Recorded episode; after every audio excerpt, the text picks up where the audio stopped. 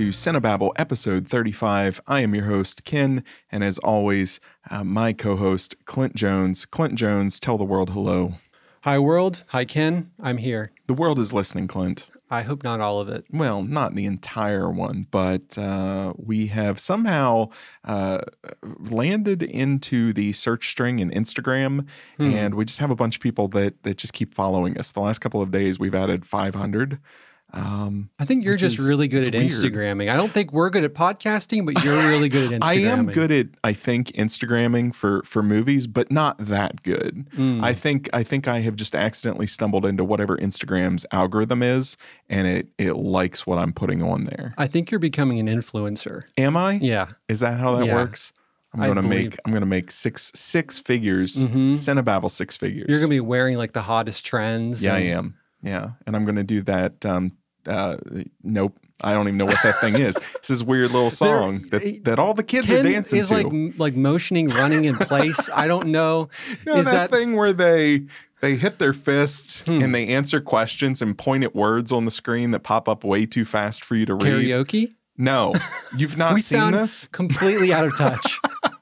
We are out of touch, but on on the little Instagram feeds and TikTok and all that. Oh, uh, I don't have Instagram I- or anything. I, I don't tick the talk, but those TikToks are on TikToker. Instagram as well. yeah. And there's this one where where the kids hit their fists over top Mhm. of each other while this song plays. And it, it always comes up and it's like, uh, I'm a dentist, questions that people ask me. And then it, it pops up and it says the question, and then it pops up and says the answer, Yeah. which some people figure out that this is a quick song. So let's put up a few words and a yes or no answer. Mhm. Other people put up these detailed answers, and I don't want to know about their life. I, I don't care. But for some reason, when I see something flash that quick and I didn't get to read it, I rewatch it because you can't rewind it. So I just sit there and and, and like and just word by word piece together Mhm. what the answer is. It's never interesting. It's not the question I would ask. It's like, all right, whatever. As Ken descends into madness. I did. As One he's day. spending hours trying to Seriously. decipher these videos. Seriously, one day I just clicked on the little magnifying glass. I'm like, oh, what's this all about? Mhm. And just uh, descended Two into days this later. black hole of catchy songs in in 10 second increments Mhm. and uh, everybody just liberally stealing from each other. Yeah. It's Instagram is just plagiarism. That's all it is. oh, yeah. TikTok Well, it plagiarism. becomes trends. So. Well, they call it trends, but we used to call that plagiarism. It's when you couldn't come up with your own content, so you stole somebody else's content. hmm. It just, I don't know. I don't understand it. This is my old man hill. Yet another old man hill that I'm going to die on. okay. That's fine. The the kids get it, so whatever. Have fun. I, whatever. Clint, what you been watching about this week?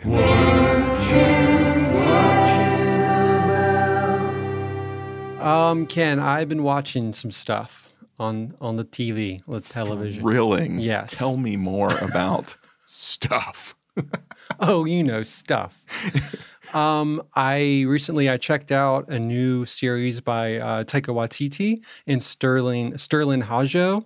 Harjo. Um, it's a series called uh, Reservation Dogs. It's on I've FX. heard about this. Uh, it's really good. It's about a group of um, Native American kids um, living in Oklahoma who are small time crooks stealing and trying to save up money to move to um, California. And it's very blatantly taking its its kind of cues from Reservoir Dogs, correct? Or is that just marketing? It's it, well, they're a gang, and they, I mean, they become called the Reservation Dogs. I, I wouldn't say it's any like really tying into the movie or anything. So it's more just, just, a pithy reference yeah, than a yeah. It's not trying to be. It's a comedy, and um, it's got definitely that Taika feel to it, Okay. where the one of the main characters is having visions of this.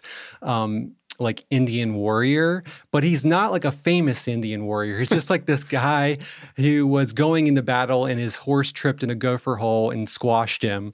And so he keeps having visions of this guy and very like pithy comments, and it's very um, fun. that answers my question about tone because Oh, I was yeah. curious. I couldn't get a beat on it from from the, the the trailer that I had watched or the little promo I had watched. So Yeah, and it's really sweet. Like they're like the main character, I can't remember his name, but he's kind of like really apprehensive about being a crook. He wants to do the best for his community, and um, so he's there's another warring gang with them, and so they're kind of like, let's be like not really playing into their game. Let's like kind of stand up for our community against them, even though they're also kind of being crooks and trying to make this path for themselves out of the out of the small town they live in. Okay. It's really good. I really where where it. can I find it? It's on say? Hulu. On Hulu. Yeah. Okay. I'll Um, to check it out. yeah, it's really good. I, I think you would enjoy I'll it. load that in the queue, the promise queue after Ted Lasso, which uh, Oh, you got it, man! Oh, this past episode of Ted Lasso was so fantastic. I'm sorry. I was just talking to fans of Ted Lasso this week. Oh, really? And, on uh, yeah. Instagram, No. new Not on- followers on, Instagram. Shut up, Clint. Not on Instagram. uh, just you know, in the world, my world, my Oh, okay. life, just uh, people would bring up Ted Lasso. Uh, oh, you watch? Oh, yeah, it's great. It's just this, IRL? This, this, this. What? IRL. In real life, you were talking to these people. See, I'm part of it all. I, here's here's how in my 40s I am. I really all my brain could think is that you were trying to say IRS and then having a seizure.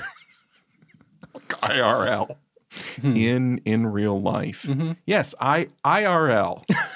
wow. Guess I'm gonna have to learn this language. Yeah. All right, what else you been watching? Uh, last uh, yesterday, I also watched um, a new movie that's just popped up on uh, Amazon. It's Amazon uh, original um, called Annette. Oh, with um, uh, Uh, it- uh, Kylo uh, Ren. yeah. Uh, sorry, It's Adam Driver. weekend. Okay, Adam, Adam Driver. Driver and uh, Marion Cotillard hmm and Simon Helberg from Mhm. um, Big Bang Theory. But it's by uh, Leo Carax, who did Holy Motors. Um, Loved and the trailer for this, so I was curious about it. I think you would absolutely hate this movie. Really? Yeah. like there's so many okay. things in it that I could just I was watching it and I was like, Kenny would hate this so much. and it but it gave me joy to think about you watching this and your face just slowly turning sour. Well, now I have to watch it. Um, but it's a basically a rock opera. The whole thing, everything is sung in like incessantly, like every line is sung. And uh, all the music is by the band Sparks. Um, also written by Sparks. The whole movie was written by them, which made total sense after watching it. Um, Sparks is in the same one that the Sparks brothers that Yes. the documentary is Yeah. up about that Edgar Wright Mhm. did. Okay. yeah. I was going to suggest we review that. So interesting. I want to not until it comes down from twenty dollars. Well, yeah, I've been really wanting to watch it, but it's written by them and it's um, all the music is by them. Okay. And I didn't realize it was written by them until after kind of reading up on, and then it totally clicked into place. Like the music definitely felt like them, but then just every aspect of it is so much them. Um, but basically, Henry, played by Adam Driver, is a stand-up comedian, Mhm.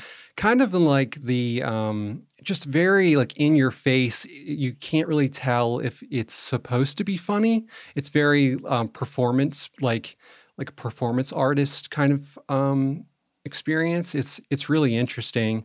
And Marion Cotillard is a who plays Anne is a like world famous opera singer. Okay. So it's this balance between the two things and everything. It feels like a rock opera, like all the Uh-huh. music's very operatic, operatic, but pop too. So it it feels a lot like Sparks music. Um. Well, now I have to watch it because I got I got to see if if I if I hate There's- it or if I'm going to surprise you. There's an element which I'm not going to give away Okay. um, that I know will be nightmare fuel for you. okay. I'm so sure that you're going to be like, oh, like pulling your hair out, like Clint. All Why right. did you make me watch this? Okay.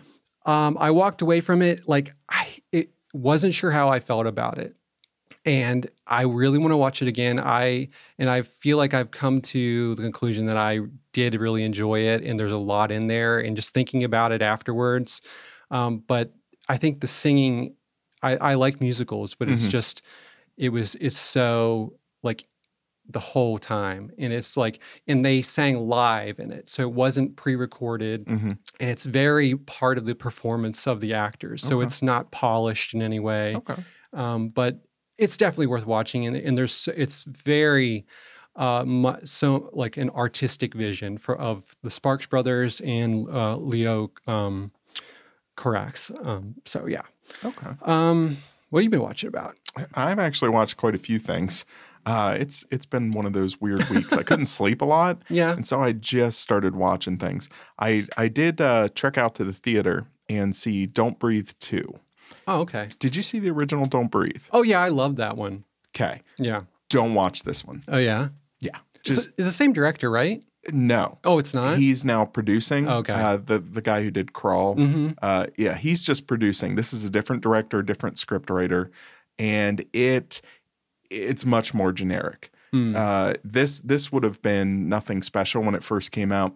Uh, my problem, and just looking at reviews in general, everybody's problem with this movie. Uh, if you don't mind me doing slight spoilers, although it's pretty obvious from the trailers. Uh-huh. Uh, in in the first movie, uh, you've got uh, you know blind man that's that's way more than he appears to be, Mhm. and then as the movie goes on, you find out just how deeply unsettled and and downright evil he is yeah. based on on what he's done. This one, it's it's eight years later.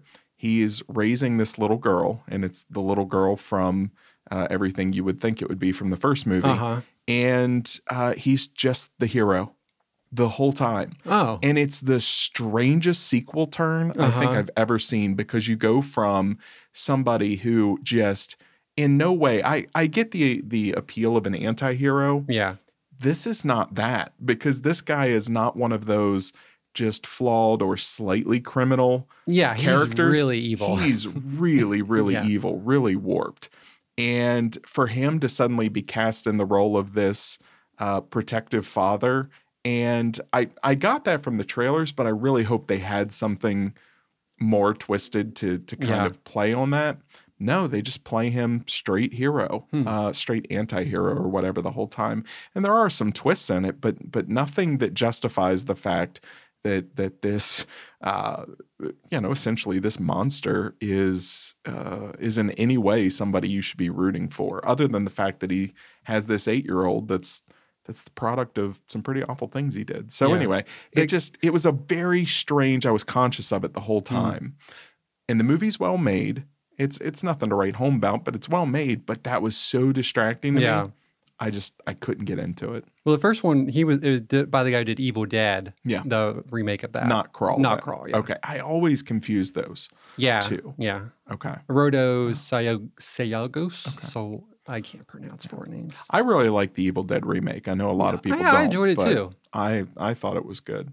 Uh, so yeah, I, don't breathe too. Take it, leave it. I I just could not get undistracted while Yeah. watching it.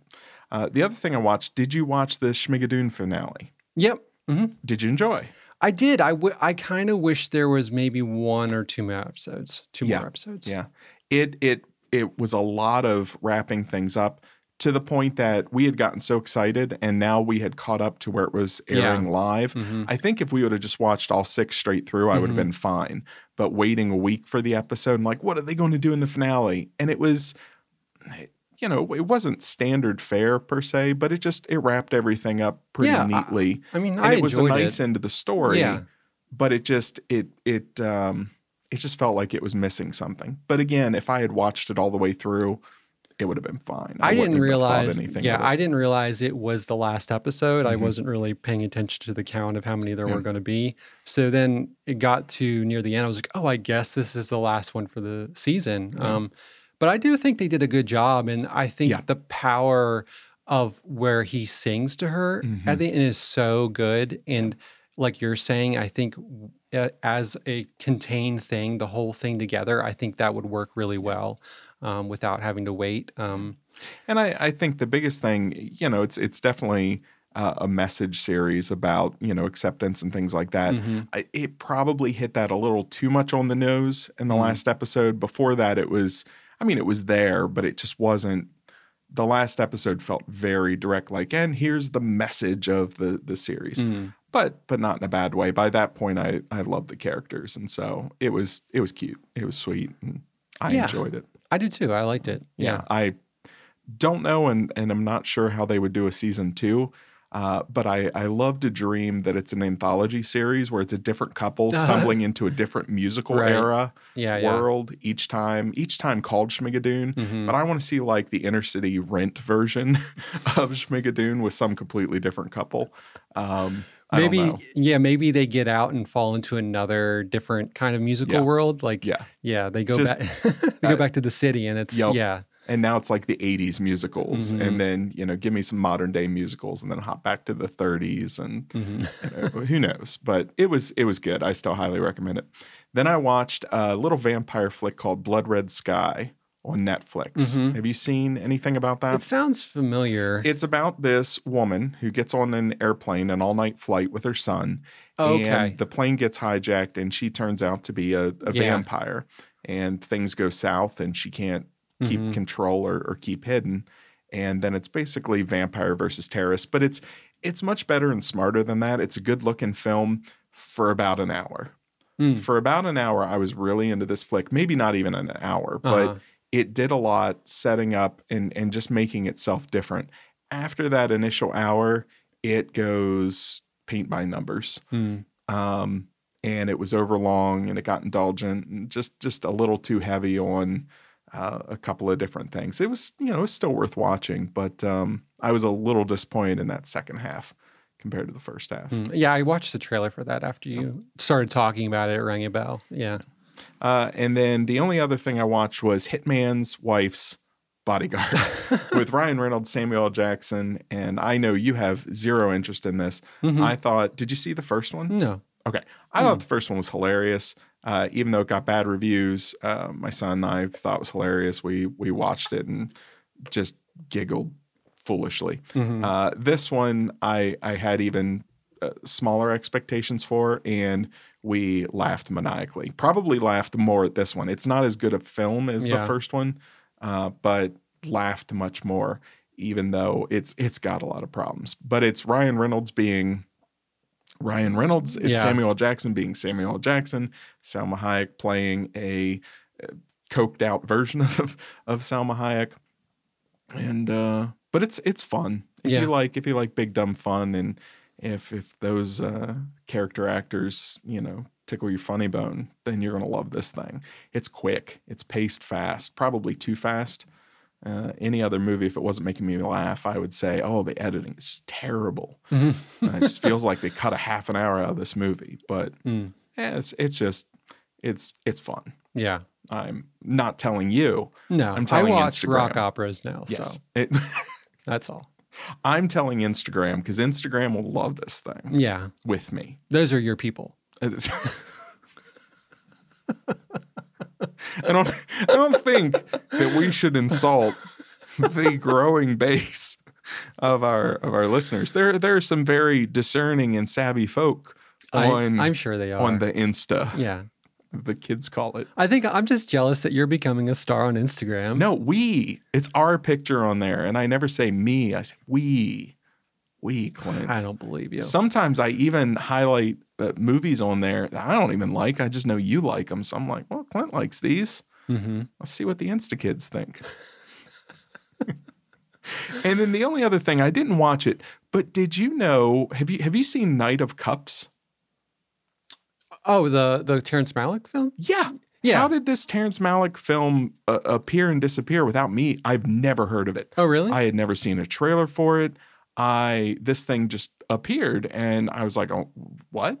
Is it is it any good?" I haven't seen it. There's Okay. like two in there that I have missed. Like there was because he just put out a couple right in a row, um, and I haven't seen that Okay. one yet. It looks very different than his Yeah. other I films. think it's is it based around some musicians and like touring musicians, or is that another one? no, no, no. This one I believe is is Hollywood celebrity culture. Okay, because there's another one where it's like musicians and it's got a bunch of big people in it. Maybe that's what this one is. I don't I was I was so like how does this exist and I hadn't heard of it. I'm I'm a fan of Terrence Malick. Yeah, I enjoy his his films and this one I just it's got Christian Bale, it's got it's got a cast. hmm Um okay. Well, I'm going to watch it. I just I was curious if you had seen it. no, I haven't yet. Okay. No. Uh, you know, side note, Mhm. uh, just to move us away from Instagram, uh, the reason that I even discovered that this was a thing was because I was doing uh, a series of, of alternate movie posters uh, for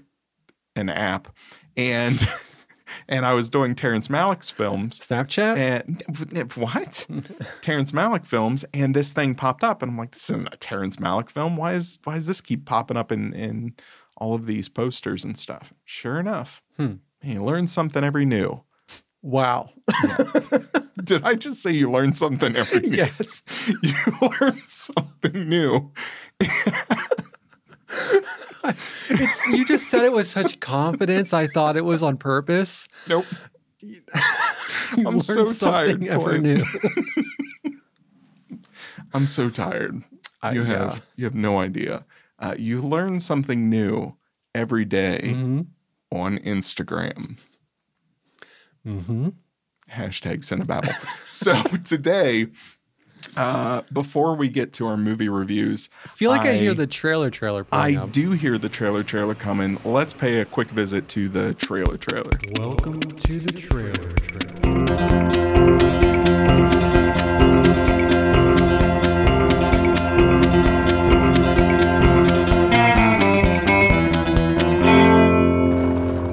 What is it? Is, did you change the curtains in here? I mean, I had a coupon at Bed Bath and Beyond, so I thought, Bed Bath and Beyond still open? sure, yeah, Okay, They got these alright. coupons, man. People eat it up. All right. I don't know if I would have gone with Paisley, but you know, sure. Why? Hey, This thing's built in the '70s. We got to like lean into it. well, you know, smarter men would turn this into a meth lab, but uh, no, we just come in here. We here. are not business oriented. No, so- and we just come in here and watch movie trailers. yeah, Uh, so it seems like a waste. a little bit, little. It's a, it's a very expensive way Yeah, to watch free two minute previews of, of Mhm. films. Uh, but but this week I was particularly excited. Uh, I was told last week that I was a little too excited about Loki. I disagree. I think I was the right level of excited for Loki who told you you were two? Your friends, in the world, IRL. IRL friends. Uh, but this week I was very excited because out of nowhere they dropped the second Eternals trailer. hmm and I watched this thing. And before I tell you what I thought, which Mhm. is, I promise you, super predictable, Uh, yeah. I Yeah. would like to hear uh, what you thought of the second Eternals trailer. Ken, Yes. I have zero interest in, Are you in serious? this. I have, How? I have no interest. It's gorgeous, and it Is it? looks yes. It looks like CG, like just like the yeah. It's so generic. oh, Clint. I have okay, oh, Ken. I have a hot take on everything forward for Marvel. Oh. I think I'm almost done. what? I have zero interest in any of the steps they're taking forward. Clint, what are we going to talk about? I don't know. I know you're going to force me to watch these films, but right now I'm just like I don't care about the Eternals. What if it was a rock opera? Maybe It's a rock opera. is Adam Driver in it? Yes. Okay, okay. With music by Marx Sparks. Brothers. hmm Aren't you more excited now? Mm, All right. So help me understand because because I want to understand your world.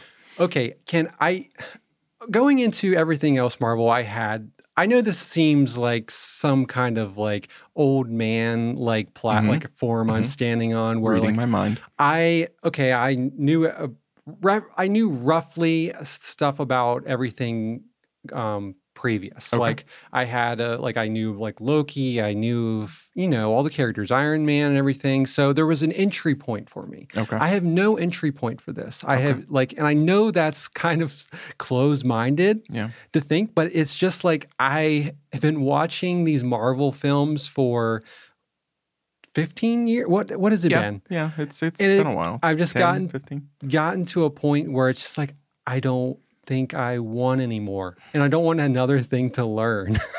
right. But four words here, and and I really want to stress these Yeah. four words. Okay.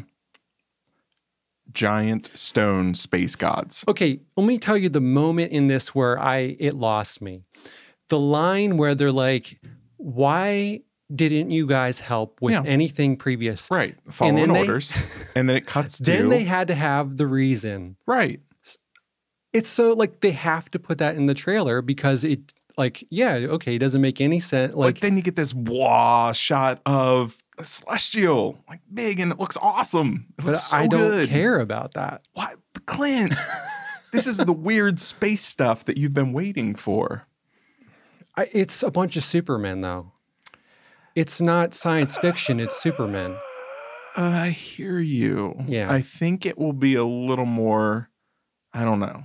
I, I, It's the I- same problem I have with Superman. Okay. I'm having a hard gods. time defending what I haven't seen yet. I just, Well, tell me why, because you probably know something about it. well, I, so everything with Marvel, uh, Marvel characters are, are always the, the flawed gods. DC has the heroic gods. Uh, and and Marvel is always the how do we make these people more and more and more human? Mm-hmm. and it's essentially um, a lot of what I enjoyed in Invincible.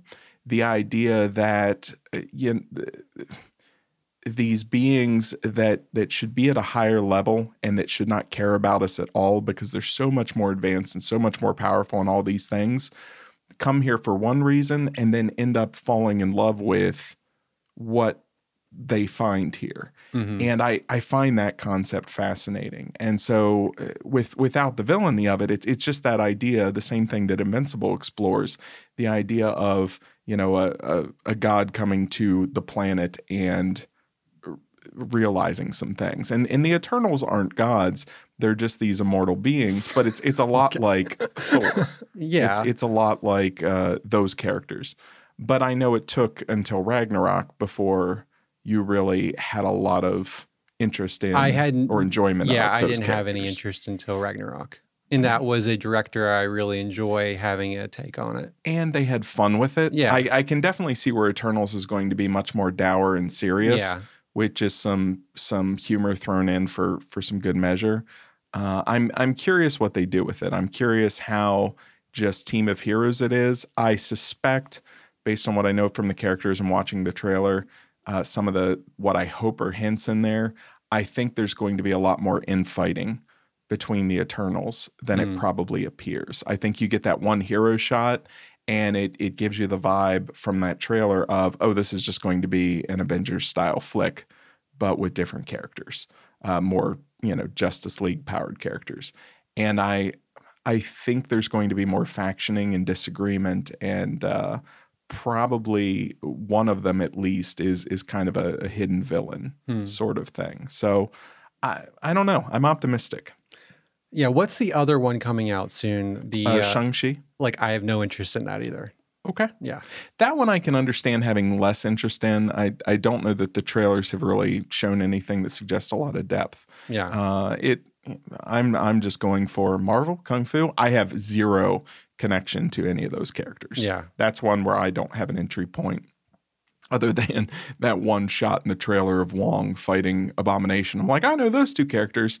Everybody else, uh, aside from the Mandarin, they've mentioned. Yeah. Uh, but uh, I don't know. I I'm going into that one more with curiosity. But for me, any of these that I don't have an entry point, that's how I was with Guardians. And I went into Guardians not jaded, but there hadn't been enough Marvel movies yet for me to think, okay, they're going to at least make it good. I, I didn't know what I was going to run into, and I really enjoyed Guardians. Well, that was the fun thing about Guardians is that, like up to that point there wasn't any big um galactic like space Mhm. like you know what I'm talking about. Yeah. So that was opening up the world in a whole different way. I feel like so this isn't doing that for Okay. me. Yeah. This looks like to me uh, what Prometheus was trying to accomplish. Mm. and I, and I'm hoping it's it's more successful in what it's trying to do. But I I will agree with you if it's just a generic uh, people with superpowers fighting some creatures and their boss. Yes, that will be very boring, very disappointing, and I will be very sad. I mean, Marvel is relatively successful for, with every film, so I feel like Do you think that they have enough now between series and films that it's going to get to a place that there are always going to be the people that watch everything, but I, I think they keep it separate enough. Can it just be that, oh, I'm on board for the, you know, the weird Thor sequels, but I'm just not an Eternals guy? Or almost like comics. When you go into a comic shop, it's not like you buy every book. You get the ones that connect to you. I was an X-Men kid. Uh, other people are, you know, Avengers kids and and different things like that. I almost think once there's enough, um, you know, entertainment out there, you have to start picking and choosing. I, I feel like with the movies though they tie them in together so much Mhm. more than the comics because the comics can like I mean I don't read the comics, but I'm assuming there's enough quantity of them that they can go on their own Yeah. um tangents and do their own things. But I feel like the movies there's there are a lot of them at a lot of them at this point, but I feel like there aren't enough for them to go out in it on an adventure on their own. Gotcha. I feel like they have to be tied together. I, I think they're going to have to be very careful when they want to reference things. It's easy for Eternals to reference Avengers Endgame because everybody and their brother watched Avengers Yeah. Endgame. Everybody knows about the Thanos snap. So that's easy to reference as part of that. I think a movie after Eternals, if Eternals doesn't blow up and is super popular, which it probably won't be, it'll be more of a niche film, then uh, they would have to be very careful in other movies referencing the Eternals films because then you do run into a situation where you can't bank on people knowing what in the world you're talking about. Yeah. So, okay, interesting. Hmm. I I'm very excited. I'm yeah. Very I knew excited. you were going to be very excited. I was very excited. I wish I was excited about it. but- Giant stone space gods, the Celestials, man. It's it's the the Marvel creation myth. Hmm. Uh, it's so weird, and Mm. it's it's back in the '70s with uh, '60s and '70s with Jack Kirby, and it's it's all the stuff they used to uh, that they alluded to and, and put the design work in for Thor Ragnarok. Mhm. This is kind of the if you imagine that's the Art Deco version of referencing something, this is what it's referencing. So these are the very real kind of creation beings Hmm. that all of that design work was referencing. So f- f- yeah, I get that it's not as fun, but it just I I like that there's there's layers being built into the world. Yeah.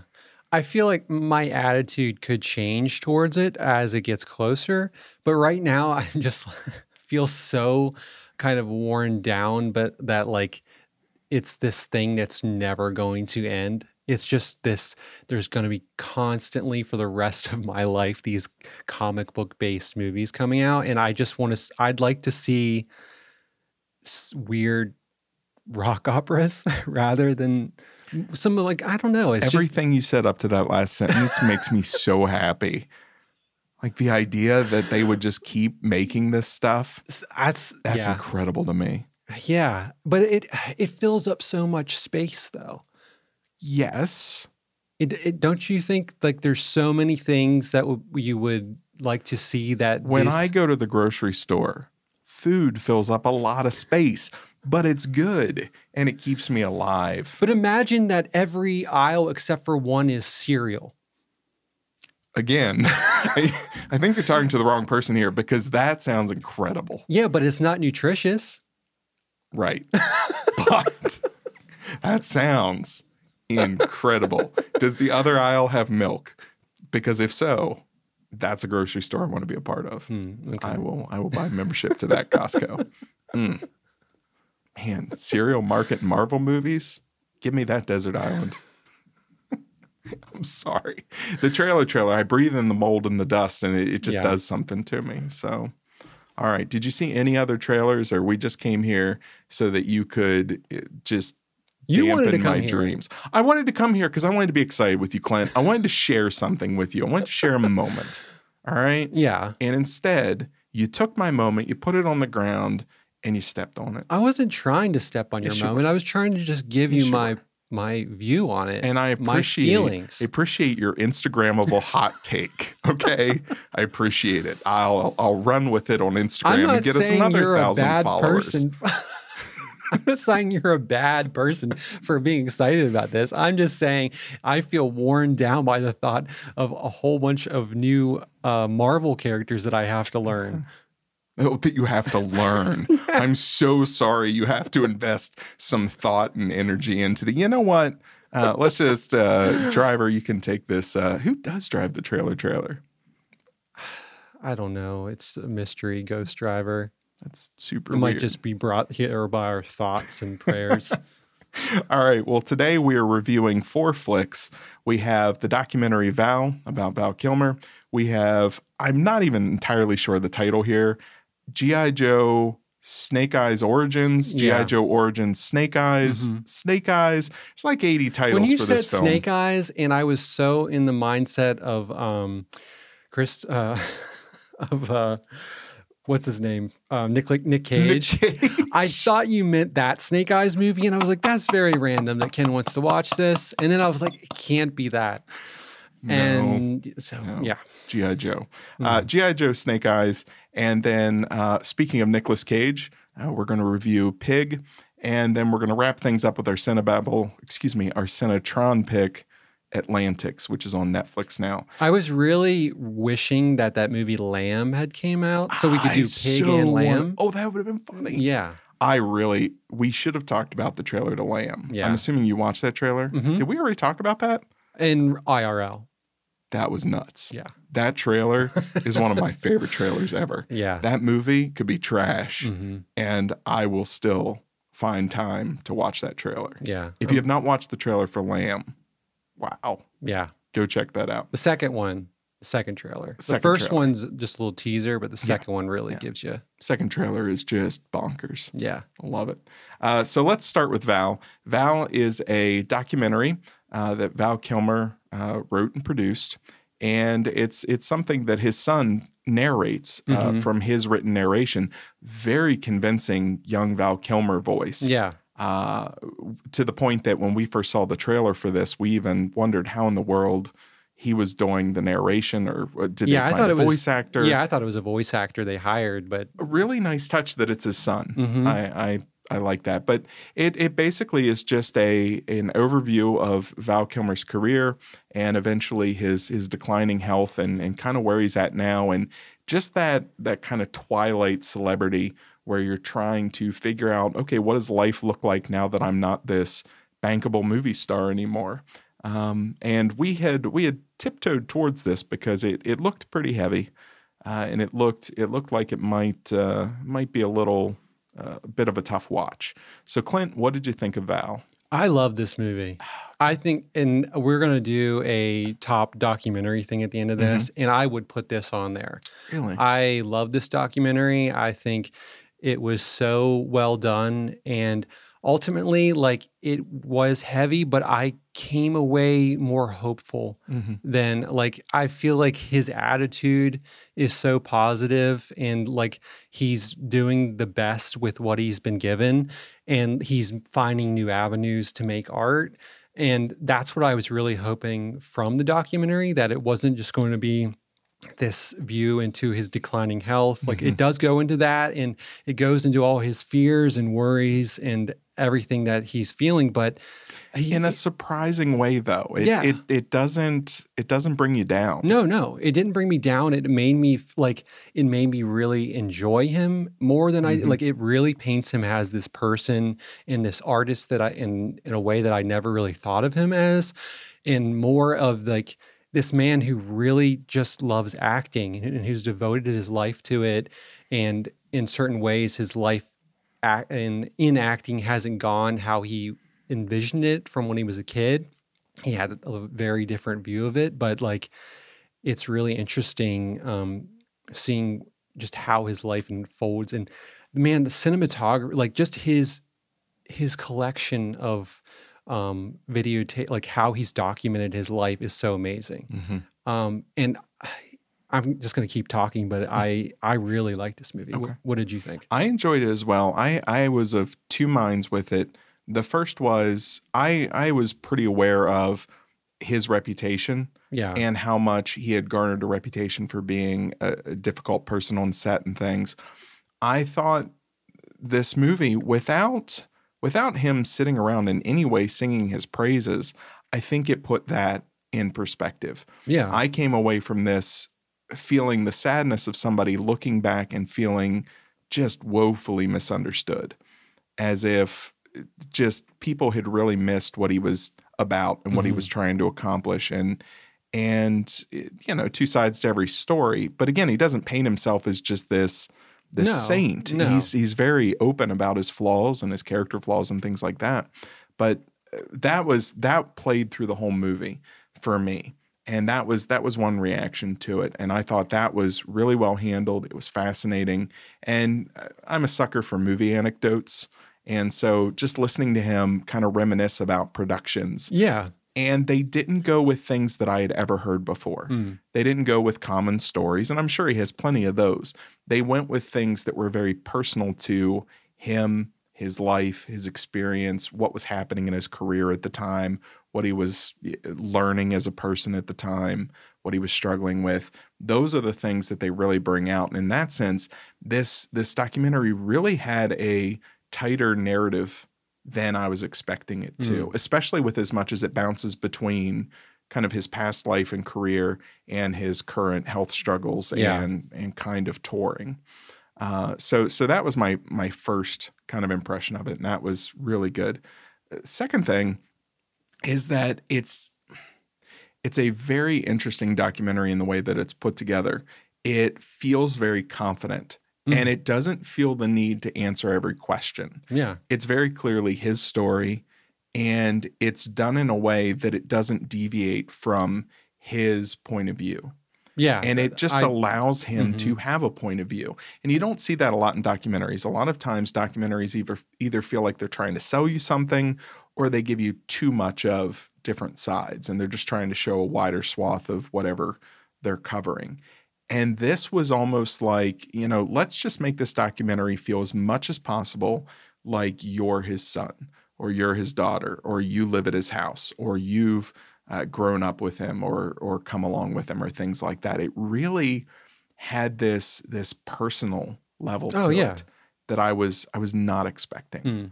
I, I think my only complaint is that I watched it on too big of a screen. Hmm. And so, which sounds weird, but with all of the old footage, it was very difficult at times to watch. Oh, okay. Uh, just uh, aesthetically, Hmm. it was difficult, and I, I, it was one of the few times I wish, like, man, I, I should have watched this on my phone, uh, which is is Uh, strange. But cinematically, it's it's good. It's it's not bad. I loved his footage and everything. Uh, I just I felt blown up. It it lost some of its uh, clarity. I guess I don't I Hmm. don't know how I want to word that, but that was a minor minor Huh. complaint. I, I just I love that old footage so much, and Yeah. just man, that wealth of like an archive of your life is Yeah. so. And I was thinking about like, is that going to happen ever again? It's going to be a bunch of cell phone footage of people, and it's like all going to be in a weird aspect ratio. And manufactured. yeah, Because the big thing I noticed between what he had documented and what you see now, Instagram, haha, woo, yeah, is that everything is manufactured. Yeah. It, it is everything behind the scenes is done with the knowledge that this is going to see the light of day. yep, And so everything has to have polish, everything has to, and you have to put work into yep, getting that fly on the wall feeling. But this, this is very fly on the wall. Yeah. Even even his scenes where he goes over with the camera to Marlon Brando mm-hmm. on the set of uh, Dr. Moreau yeah, was not what you would expect from one famous actor going over and meeting one of his heroes or talking to one of his heroes on camera. It's so ordinary and down to earth. yeah, yeah, for I sure. Just, I I love that. Me too. It just yeah, and I think it would have done the whole thing a disservice to have like talking heads throughout. Like I love the intimate nature of it.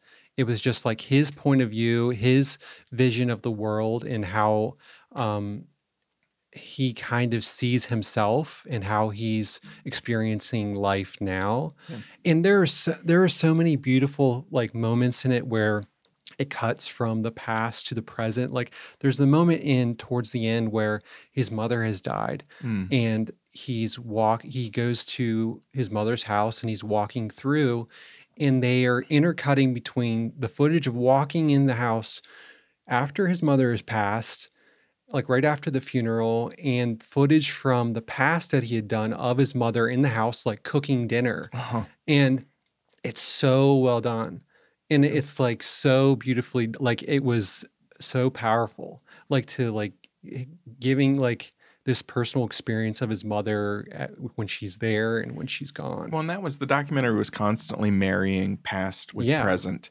And and that really gave it it ceased to feel like archive footage or things that he just had on hand. It started to feel like flashes of memory. yeah And that was because he has so much footage Yeah. that like you could just like use any anything you're Yeah. talking about he had something that plays into what they're referencing like yeah Yeah, and and I think that better allowed him to kind of showcase what was going on in his head and and where he was at in his life at the Mhm. time. And again, you don't I never got a sense that here's somebody trying to create a defense of who they were. They were misunderstood and they want to set the record straight. It doesn't have that at all. He doesn't even seem angry. He really understands why people saw him the way that they did and, and he had the reputation he did. And it's it's really painting this picture of let me tell you who I was as a person and who I've spent years becoming. And even down to the the illness. It it already seemed like he had had all kinds of growth prior to the illness. And then that catapults him into a whole other level of just epiphanies and and kind of life revelation. And Yeah. it was it was really moving, especially towards the end. But I, the thing is, like, I never got this, like, and it may, maybe it's a fault of the film. I never got this feeling of he was a bad guy, like No. that. I feel like no. you say he's difficult on Saturday, but like that comes from like okay, he has a point of view and he's trying to get his point of view across. But like that's what an artist's job is. And even if you go back and you read a lot of those articles, that stuff was never coming from actors. It was never coming Yeah. from directors. It was coming from a producer or it was coming from the screenwriter or somebody that was on set or Yeah. it was always these little anonymous source kind of things that had built that reputation. But he kept getting hired for jobs. Right. So he can't. Yeah, he can't he be that. It couldn't have no. been a genuine problem. Right. You just you can't work with the people he was working with Yeah, at that level, no. and survive Yeah. if if you're just you know a monster right. um so uh, yeah I, I agree with you there i just it really it almost i guess not almost it, it made me want to go back and rewatch films that he's in hmm just to get a, a sense of um you know knowing the person now behind those different roles and he really comes across he he has a, a firm grasp on craft Yeah. and what he tries to accomplish and how deep and committed he gets to different characters um, and where those disappointments come. I love the stories from Batman Yeah. Yeah. uh, Forever, where he's talking about he was so excited for it and he had all these ideas and he had all of these uh, kind of plans as to how he was going to to perform this character It was basically a dummy and he couldn't suit. move. Yeah. He couldn't hear anything. Mhm. People would escort him around set, and just him talking about how he just felt uh, like an object Mhm. in instead of a performance. Uh, even that casts that whole movie in a different light because you can see it. And for years, I've just always thought it was how he was playing the character, and now I'm like, oh, okay, Right. that that misery is just coming through every time he's on screen. Yeah. Yeah. I mean, you have a vision of what you want to do with the character. And I'm sure, like, I mean, he comes from such a, like, trained actor, like, Mhm. background. And I'm sure that is really um, pushed in a direction you're not expecting when you go to, like, film acting, because you, you have a vision of it from all this years of Yeah. learning it and then it's kind of thrown out the window Yeah. and it's probably i'm sure that's a hard struggle because you like you it seemed like he really just loved acting or loves acting Yeah. like i mean that's really comes across like when he's doing the um oh the um what's the play he was doing at the end Oh yeah. The- um, I know what you're talking about.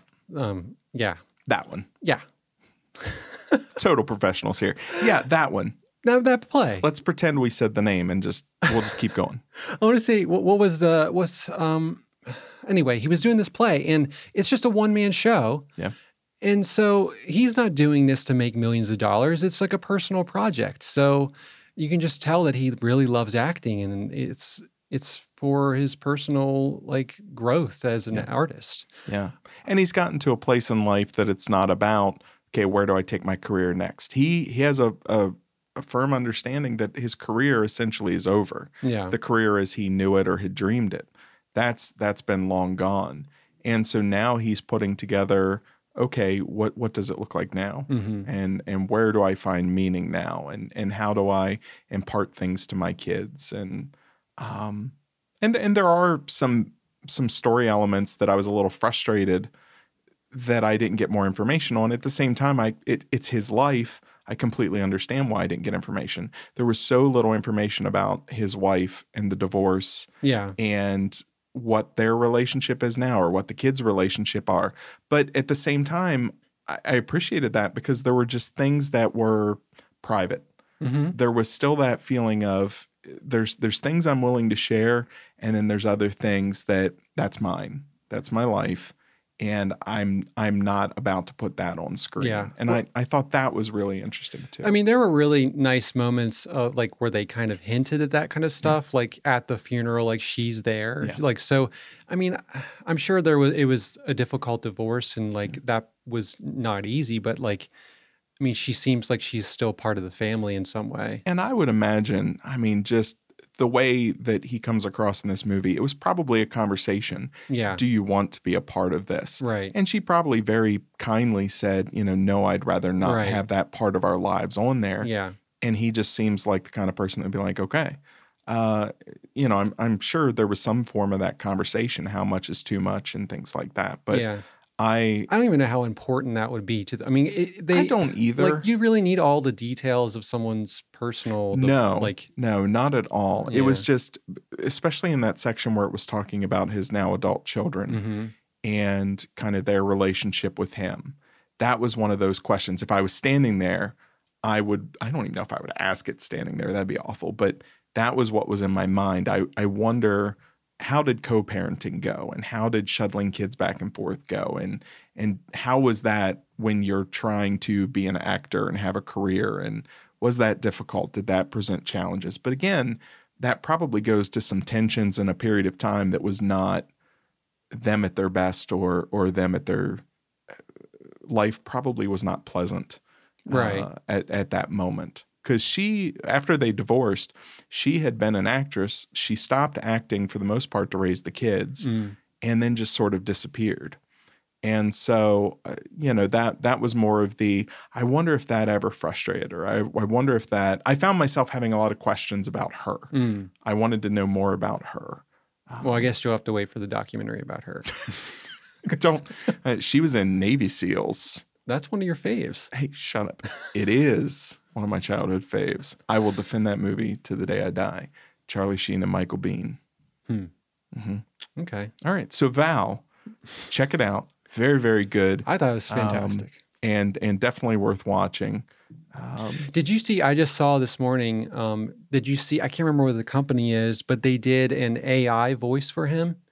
no Like they took like a massive amount of um like from different films from different and- like of his voice, Okay. and they did an AI version of it, and it sounds exactly like him. really natural cadence and everything Oh yeah, like they've gotten really good at it. Oh, wow. They did. w- does somebody read the lines in a cadence and then it puts his I'm ass- to that? I'm assuming it's just like typed in, like Oh, it's wow. a Sir- Siri kind of thing or whatever. That's really cool. and yeah, and it's, it I'll have to check sounds really out. natural. Okay. Yeah. Well, I I believe one of the things that that we talked about doing was kind of putting together our top five documentaries, just to add in here.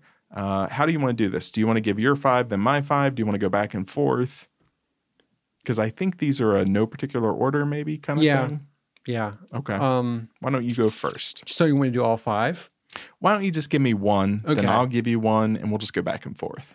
Okay. Yeah, they're not in any order. Okay. Um. This one actually, I feel like is very similar to Val in certain ways. Um, The Devil and Daniel Johnston from 2006, directed by uh, Jeff Furezia. Furezia.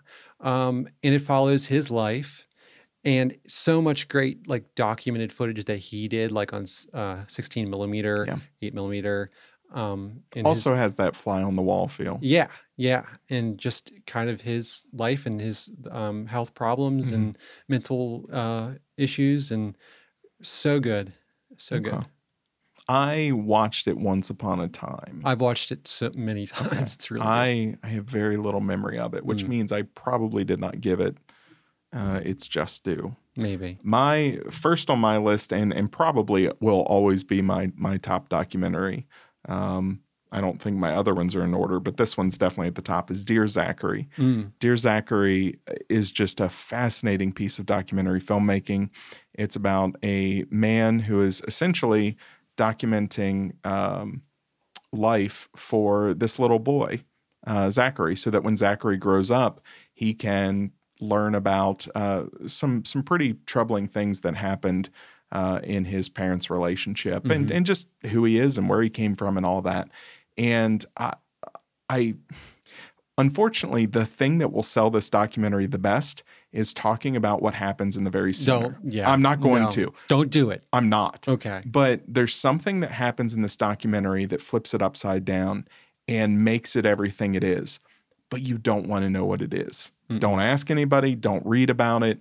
Just find Dear Zachary. It's it's a little bit everywhere and watch this thing. It's an incredible film and one of one of a few documentaries that really uh, allows emotion to start to come through uh, the the cinematography and, and the audio and some other things that are happening, you really start to feel the emotion in certain scenes. And that just it's it's very very moving, very troubling at times, and it just it's it's a powerful, powerful flick. So that's that's my big one is Dear Zachary. What do you got next? Um, in the Shadow of the Moon from 2007. Um. That was a Tom Hanks production, right? Or he produced it, or maybe. maybe I don't Yeah. know. Feels right. uh, directed by David Sington. Um, there's been a quite a few good like um, like documentaries based on like the Apollo missions and everything. Did you but see recently Apollo 11, the documentary that came out that was up? I ah. believe it was up for an I can't. Oscar. Re- maybe I have. Borrow that from me before Okay. you leave. It's it's really good. I I think this movie puts you in the shoes of the astronauts so well and just compiles like all of the footage from all of the missions to tell the story of going from the earth to the moon so well. Like it's one of those things where afterwards i felt like i had gone to space. And i felt like i was floating like it was a really kind of spiritual experience and like i've never forgot it. And it's so well done capturing the uh, the feeling of going on that mission. Well, and that's a documentary. Again, we had we had said that earlier, but I don't know that we'll ever get those kind of documentaries again because documentaries about uh, things in the past in those eras, you can see that people just completely and consciously forget that the camera is there Yeah, recording things. I don't I don't think that happens anymore. Uh, everything is everybody's always on. Mhm. You always know there's a camera, and you're always you just you know that you're being recorded, and it changes things. And uh, with a lot of these these documentaries uh, back in the day, they didn't they don't have that quality to the footage at all because it, it was not a part of life where there's just a camera always rolling on you, even when the director yells cut, or even when something exciting is not happening, or or whatever else. In Shadow of the Moon, it's history. right. Yeah. I don't know. Well, or even like something like Val, where they are referencing the camera or something. It's always like more playful and kind of endearing in a way because it's just like them waving at it or something. Yeah, And now, I- yeah, I feel like everyone is thinking they're going to be a star as Yep. soon as it's turned on, and it's Yep. yeah, it's. eh. What, what's your next one? my second one is Three Identical Strangers. Have you watched this? Oh yeah, hmm love Three Identical Strangers. And I don't know, I, I honestly haven't watched it again. And I don't know if it's something where it's just that first impact. Mm. But it's about it's about these three identical brothers who were raised in completely separate homes, did not even know that as adopted children, they had uh, twins and, and triplet brothers out there. hmm And then just through a series of, of newspaper articles, uh, start to figure out this guy looks exactly like me yeah, and they get together and they find out, oh, we're twins. Then they find a third brother and they find out they're triplets. That would be enough on its own as a story. But then where this goes Yeah. is nothing short of a bad movie. It it should be a bad movie. If this was the plot of a movie, you'd be like, that's the most ridiculous thing. when it turns into that- Parent Trap. Yeah, that that could never happen. Uh, there's no way that that what I'm watching is real, but it's real and it's twisted. And and the things that that were done to these kids and how they landed in these separate homes and why hmm is bizarre. Hmm. And it was just it was fascinating to watch. And um, I like I like how much it laid it out because it's rare that a documentary feels like it layers a plot twist really well. Yeah, Uh, Dear Zachary does the same, but but this one uh, has that same kind of wait what, Hmm. And then I can't even remember what it was. I'll I'll tell you after. It's it's one I I am so glad I didn't know going into it. Yeah. But it is bizarre. So yeah, uh Three Identical Strangers. Highly recommend that one. Uh, my next is The Cave of Forgotten Dreams by Werner Herzog from 2010. Another one kind of like In the Shadow of the Moon, where it paints such a picture for me of the vastness of time. Mm-hmm. It does such a good job of making you feel like experiencing this cave and putting into perspective how much time has gone gone by. And that it makes me feel so small in an amazing way. Um i i can't recommend it enough. Like i don't even know what else to say about it. It's it's so good i don't know he uh, his voice and the way he narrates just it completely puts me in that headspace Okay. Yeah. Uh, and that's another one. I remember it. I watched it. I just that was during that period of time when I was reviewing. I think Mm. I watched so many movies yeah that they started to blur together in some ways. Uh, and I, I know they didn't at the time. It's just now when I'm trying to go back and remember everything about something, or there's only certain things that stand out, yeah and that's slightly frustrating. Hmm. So, okay. I'll have to check that one out again. it's great Okay.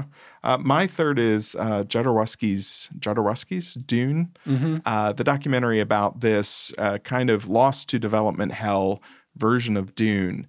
Uh, that how do you say his name? I always feel like Jodorowsky? Jodorowsky. yeah Jod- Jodor. jodorowsky Man, we need somebody on staff here that just on staff yes okay that just leans in and and properly I think it's fine. enunciates and pronounces these names. But uh, I, I always feel like we're completely mangling them. But Jodorowsky's Dune is That was the Just- worst one yet. it's it's just about uh, this very famous but very eclectic director uh, and his approach to what his Dune movie would have been, and it's it's out there. Mhm, It would yeah. have never been made. The fact that that that he even thought that he was going to be able to accomplish what he was uh, taking pen and putting to paper and and some of the drawings and things. I mean, it it just would have been at the time a, a billion dollar pre CG movie. I don't even know how they would have gone about accomplishing it, but it's it's fascinating. It's one of those uh, kind of production diaries, sort of like um, uh, Lost in La Mancha, Mm, where you you get a sense of what a movie could have been. yeah, And so while watching, uh, you know, kind of this story laid out or of Tim how Burton's things, Superman. yes, Yeah, uh, how things fell apart, you're also dreaming of what that film would would have looked like yeah, and would have been like, and it would have been an, an utter bomb. Uh, people would have just been completely baffled by it. Well, he didn't even want read it. No, Like he was just No. from all his imagination, which is amazing. Yeah. so yeah, that one that one's definitely worth watching, especially if you just love Hollywood stories and you know movies that that came and didn't didn't go anywhere. And uh, this is this is one of the best of those. Um, my next uh, exit through the gift shop from 2010 by Banksy. by Banksy Yeah. and about Banksy, and um, yeah, it just it it goes in different paths than you expect it to. There's a lot of mystery tied into it of because I mean the whole thing about Banksy, you don't know who Banksy is, Yeah. and the film plays into that and speculates and it it turns it on its head in a very Banksy way. It's so subversive. Yeah, yeah. it just pl- completely plays with the format of a documentary and and film in general. It's it's great. Uh, speaking of, have you watched the series with Bill Hader and uh, where that where they do the mockumentaries? Oh yeah, documentary now. Yes. Yeah. Have you watched that? Mm-hmm. Such good Yeah. fun. uh, anyway, sorry. Side side note. Uh, my fourth one is Fog of War, uh, which is is essentially an extended interview with Robert McNamara. And for political documentaries, this is this is my go-to.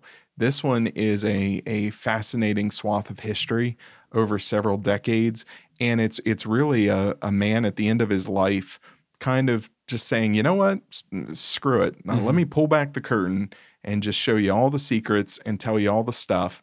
And uh, it's it's just anybody that's that's kind of a student of of modern history or recent American history. Uh, this is it's just got gold nuggets and just gems constantly coming out of things, and really puts a lot of things into perspective, and puts a new spin on things that uh, in American history that you may have taken for granted. And I just he's he's um it's it's weird. It's not like he has a a very flashy personality, Mhm. but I could just sit and listen to him tell stories all day. I mean, I couldn't because he's dead now, Hmm. but at that the puts a time, wrinkle in things. it, it does. yeah. It does just a little bit. Hmm. So I don't know. Maybe I'll start an Instagram page like Robert McNamara uh, dreams big. Okay. What's your fifth documentary, Clint? Uh, my fifth is uh, 20,000 Days on Earth, Ooh. Uh, directed by uh, Jane Pollard and Lane Mm-hmm. uh, Forsyth about Nick Cave from 2014. And it is a kind of fictionalized version of a day in the life of Nick Cave. And it's very uh, artistically done. It's it's not trying to be a straight documentary in any way. It follows a day where he goes to an archivist, which um, is kind of the section where you're going through uh, different points in his life, and there's it's just sectioned off in really interesting ways, um, where it's playing with documentary and it's playing with the format, um, and it has a bit of like footage from like rehearsal with the band um, Nick Cave and the Bad Seeds, but it's really just kind of this fictionalized version of the day of Nick Cave, and it's very Nick Cave, and the best way. Like I love Nick Cave, I love his music, um, but if you go into it expecting a straight documentary where it's fly on the wall footage, this is not it, and I wouldn't expect anything less. So it's Okay. great. All right. My fifth one is 7852, uh, which is the documentary about Hitchcock uh, Oh, okay. shooting the shower scene of Psycho. Have you Hmm. watched no, this? No, I have not. Incredible. Hmm. Uh, it's it's basically uh, just takes a look at 78 setups for 52 cuts of this one scene, and it you would not think one small moment in in film history could keep you engaged for for a feature length documentary, but it explores everything from filmmaking to technique to uh, kind of what Hitchcock was pioneering with style. Mhm. Uh, there's there are a lot of talking heads in this one, but it's it's people who are analyzing uh, what's been put on the screen, and it's filmmakers uh, kind of pointing to what inspired them early on in, in their lives or Mhm. early on in their careers that that they always kind of look back at Hitchcock as this touchstone of filmmaking and it's helped propel their careers. And so there's there's a lot going on in this documentary. And uh, it just it's I already like production documentaries when they're good. Yeah. I like when it when something can really kind of peel apart a film and dissect it and, and give me a better understanding of of what brought it to be, Mhm. especially the technique. But this one, just for one scene, Hmm. uh, I could have watched. You know, bring me a part two, part three, just yeah, every scene in Psycho. uh, just do a film series. Yeah. I'm good with it if it's if it's this kind of quality. Yeah. and, and it really gave me appreciation for Hitchcock. It gave me appreciation for how much he has influenced and, and affected cinema. Yeah, So I need was, to watch that one. It's really good. I think it was. I think I had to rent that one. It might have been three bucks, but it, it might Oh, be streaming somewhere. Oh, forget. It. Might be streaming somewhere on Hulu or whatnot. Um, I believe you have some honorable mentions or another five, or you want to just rattle those yeah, off? I mean, they, those weren't even in order. It could have switched between any of them. way to be decisive, Clint. Yeah, I'm not decisive in any way. I promise you that. Um, so, a band called Death from 2013 about the band. Um, a Crumb, which is a great documentary about R. Crumb. Um, Man on a Wire, another one Mm. where it puts you in the shoes of doing something like Oof. walking a high wire between the two uh, towers. I Man, honestly couldn't finish it. Really? My my complete terror with heights. yeah, I just have. I could not. This and um, what's the mountain climbing one that just came Oh out? Oh my gosh, that one is Oh. so. That was almost that. That would be on the list for free sure. free Free climber. climb, yeah. that, That- sounds wrong, but it was free something. Free Solo. free solo. Yeah. Oh, Oh my gosh, that movie. Yeah. Another one. Yeah, just put you in the shoes of doing. Oh my gosh. yeah, I have a horrible here, uh, fear of heights too. Um, and then yeah, I had Dear Zachary on there, but you said that one. So Okay. All right. Well, let's move on to uh, what you're all here for. this is gonna be a bloated episode, friends. So I'm sorry. what What are we at already? oh, a, a one hour and ten minutes. One hour and. Do you want to Do you want to just stop here and part we'll just, to it? We'll just continue. Okay. Yeah. You just want to put up one big episode? Yeah. All right. Yeah. We'll just. This is more value for you kids. Yeah, more bang for your There buck. you go. Yeah, more free for your free. That's what we're giving you. That's what we're about here at Cinebabble. More Mm. free for your free. Anyway, uh, our second movie. Man, you're like full of gems today. don't don't hold me to it. Oh, it's been a week, Clint.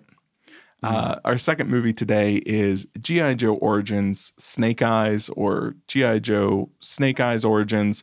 Uh, let's just call this G.I. Joe Shaky Cam Origins hmm because the shaky cam in this film is so aggressive and invasive that, oh, anyway, hmm this film is about an ancient Japanese clan called the Arashikage that welcome. No, Who do they It's- welcome? I don't know. It's GI Joe kids, so you get to find out the origin story of Snake Eyes You've been waiting and for it. Storm Shadow and Baroness and Lady Jane. No, uh, Scarlett Mhm. and all of these uh, kind of side uh, GI Joe characters. But Snake Eyes kind of gets front and center. He is kind of adopted into this clan. He starts as an underworld criminal. He's adopted into this clan that that just so happens to. Uh, one day is going to be passed to the future Storm Shadow. They, of course, become best friends. Things go sideways. Action ensues. Somehow magic comes into it uh, which I don't remember a lot of magic in the in the GI Joe cartoons, but whatever. It was there for sure. Was it really? I don't- It was the Mm. '80s, I guess. Clint, uh, please, please share with me what you thought of GI Joe Snake Eyes Origins. What a wild swing from these highly regarded d- documentaries to now talk about this film. Yeah, Ken, you know I love you, right? I, I You know we've been in friends a my long time. defense, okay, I did not watch this movie before suggesting it, and you had already shot down other movies. I just said let's do something fun in the midst of all these other. This was things. almost a friendship destroyer. My gosh, was this film bad? It's real bad. It's so bad. I, well, I was slightly surprised at first when there was some okay action hmm sequences for maybe five minutes. And then I was like, this is not good action once it actually got going because, I mean, what's a PG 13 movie? Oh yeah, So it can't really do anything that interesting with Never it. It can't be super violent um, Yeah. samurai action, never have so many swords drawn so little blood. especially coming from people like a main character who says he doesn't want to kill. Yeah. And clearly, you're probably killing a bunch of people right now. Yeah, hacking and slashing Hacking through and entire slashing. crowds. Yeah, this was just, I mean, It's real bad. Clint. this is like the anti like version of everything that like I like talk about, like where I'm like against like uh, Yeah. content. This Yeah. is like the most content based thing ever. Where it's just like this is like I I'm su- I'm surprised like it didn't like my TV didn't hand me an action figure out of it like like here this is what you really were purchasing just pause every five minutes for an Amazon link. yeah, yeah, like it shows up at my door Yeah. because like that's part of watching this. Like, here's the action figure for you to play along with it. More offensive to Mhm. me was how much movie is here. Oh, it's so long. Yeah. It's so long. It's it's unholy long. it it just goes on and on and on. I uh, I got to a point and I I stopped it to see how much time was left, and I was only at halfway point, Yep. and I was so I was, I was like I gotta text Ken and like I'm only at the halfway point of this movie, and I gotta watch the rest of it. Oh my gosh! You hadn't even gotten to the giant snakes yet. No, oh my gosh, the giant snakes. This is so bad. Yeah, the giant snakes, which just give way to the magic gemstone, which Yeah. just gives way to, uh, and that is the most selective magic gemstone I've ever seen in my life. Yeah, just one minute it's completely obliterating Yeah. somebody, the next minute it's just it's putting up little pillars of fire to block an old lady from running down the street. Like, really? Just get on with it, man. Just can we kill this clan and be done? Uh, it just the whole thing. I mean, all of it was so disappointing. And it was more disappointing, I think, for me, because have you watched Warrior on uh, Cinemax? It's it's on Mm, No, HBO Max. Warrior is this martial arts series Mhm. set in, I believe, the 1920s in Chinatown. Mhm. And you have all of this cultural tension. You have the Irish, you have, uh, you know, some other people that are settling in and around this city, and you have these these Asian gangsters uh, in the middle of it all, trying to uh, you know, just get a leg up on society that essentially hates them and is incredibly racist. yeah. And it's it's sprinkled with almost boardwalk empire style Mm. drama, but then these insanely choreographed martial arts scenes Yeah. that are just, I mean, literally incredible. Mhm. And they've got, you know, everybody and their brother that can throw a kick uh, pops up in this series. I think they're two seasons in. Hmm. I started it on a whim, and it's, you know, at first I'm like, well, the fights are good and the drama's okay. This series has me so hooked. Hmm. The main character of that uh, is the guy that plays Storm Shadow He was. G.I. I Joe. mean, he was pretty good. and you can see he's really trying to act Yeah. just he he is trying to perform uh, at such a higher level than this movie is running, and I I felt so bad for him because that series is so good. He's so good in it, and he's such an accomplished martial artist. And to see him like here's here's his Hollywood hit. You know, here's your hundred million dollar movie. Uh, show us what you got, kid. And to be saddled with this script and these effects and this direction and oh I don't think anybody was particularly bad in it. Like, No. like there's no, No. moment where I'm like, that guy is a subpar actor or anyone. But it was just a a complete package of a thing where it just didn't work for me. And This is one of those movies that feel like the the cinematic version of two kids on the playground playing with action figures. It almost felt like they were running off set, deciding what was going to happen next, running back on set, filming it, then going and deciding the next scene. but it, just never went that- crazy enough with it though. No. like to feel that No. way.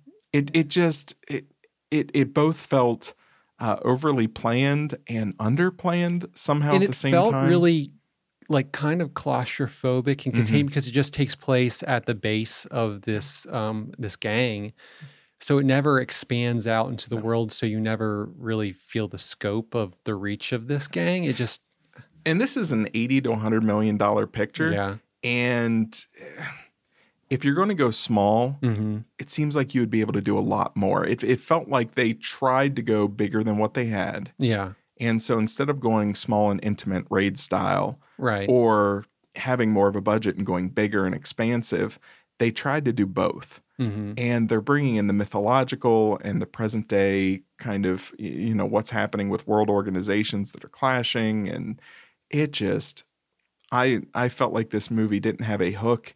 It had several and it just kept trying to get me. And I, I really, I hated it. My kid walked out on it, 16, 16 year old boy walked out of this 20 minutes in. He's like, this is terrible. Like, I, I know, but I'm didn't to even get to the giant snakes No. Oh, he, he would love he the giant he wandered back in at different times and and literally would just shake his head and walk back out just from whatever was on the screen. Mhm. Uh, I just go watch Warrior. Warrior, I Mm. can't believe I haven't talked about it yet. That's way better, yeah and uh, it's on it's on HBO Max uh, and and Amazon, and oh, it's just it's so so much better than this. yeah i'll have to check that out Yeah.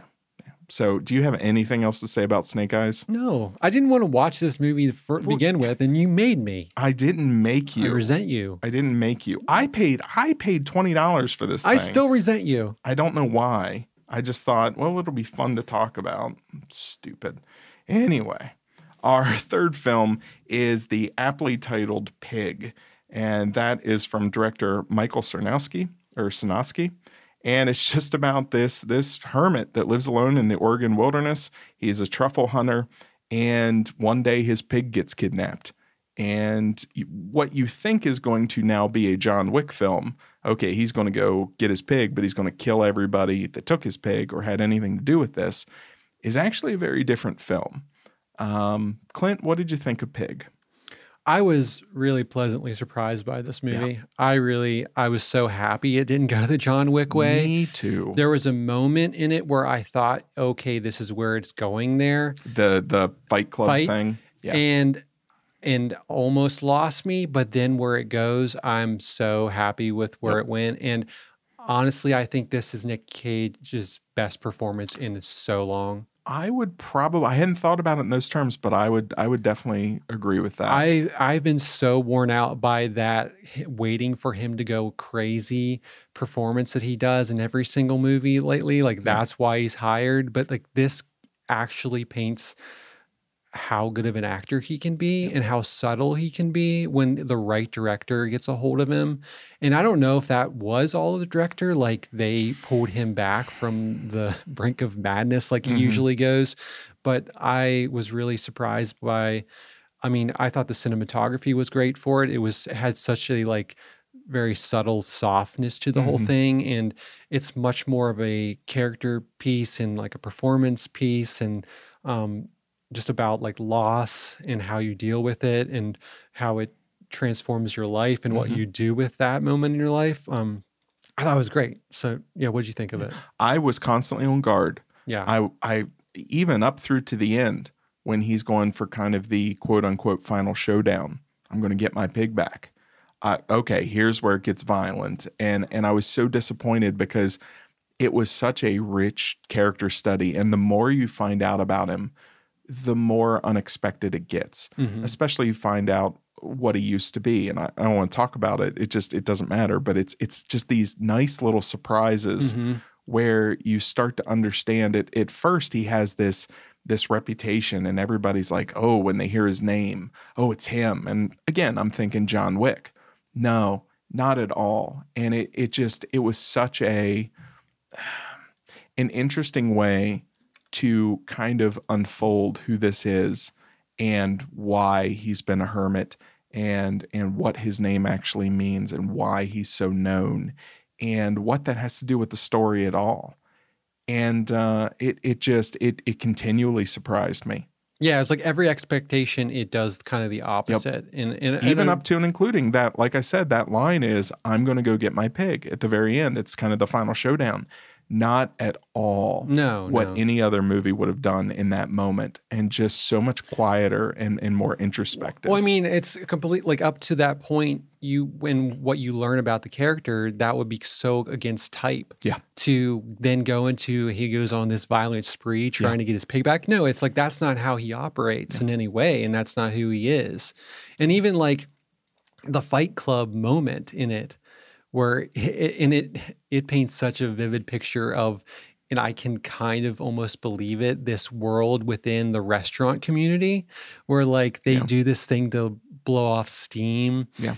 and how he op- he handles that situation really shows uh who he is Yeah. and like that's the first real moment of like he's kind of a pacifist and he's just doing this to get himself back into this community Mhm. on the good graces so he can go on this mission of sorts to get his pig and um, I really love the friendship that he forms with the guy who um, the the son. yeah, by Alex Wolff, Yeah. um, Amir, who he's kind of he he buys the um, the truffles from Mm-hmm. Nick Cage's character and sells them, so he's kind of his in between, and he, he- the friendship that he forms with him and how they realize they have more in common Mhm. than they knew, uh, it's, is such a lovely moment to it. Yeah, I, I really had this pegged scene by scene as this carbon copy John Wick, but with a pig instead of a dog.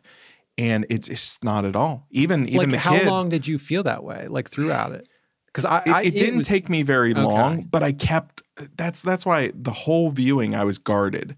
I kept waiting for it to do it because that was just what was expected. Hmm. And and I kept seeing every avenue that it could travel down to make it that thing. Hmm.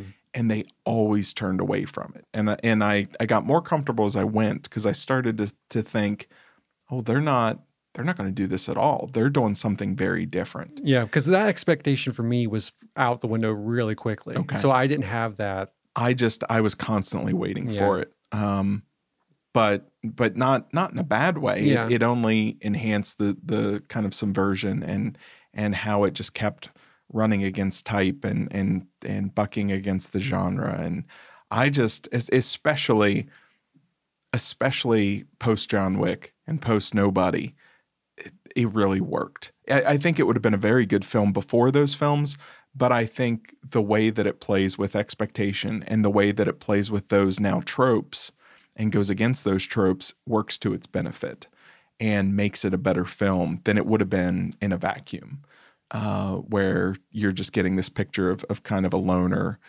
trying to come to terms with his life and his past and and kind of the only friend he's got in the world hmm um, is a, it's a very sad film. It's a very uh, emotional film. Oh yeah, I mean, like the moments where there people are like the guy who ends up taking the pig. He's like, "Why don't just get a new pig?" Yeah. and he's like, "I love that. I love this pig. I love this pig. Like Yeah. it's not a pig. It's Yeah. like it's my friend. It's the only Yeah. thing I have in the world." yeah, and and that even hearing you say that, that should be a cheesy moment. It's not at No, all. no. It's it's a very genuine.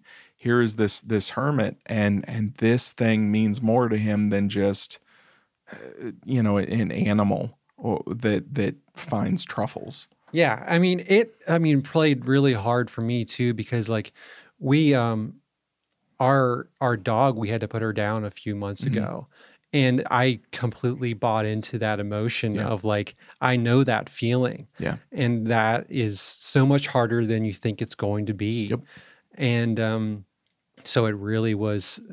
I totally bought it. It was really powerful. the the the killer scene for me in this movie the the moment where it it had me before this scene but this was where i was like this movie is is something else entirely Mm-hmm. was when he goes to a restaurant and he orders a course Mm-hmm. and he asks for the the, chef to come out hmm the conversation that they Oh have yeah.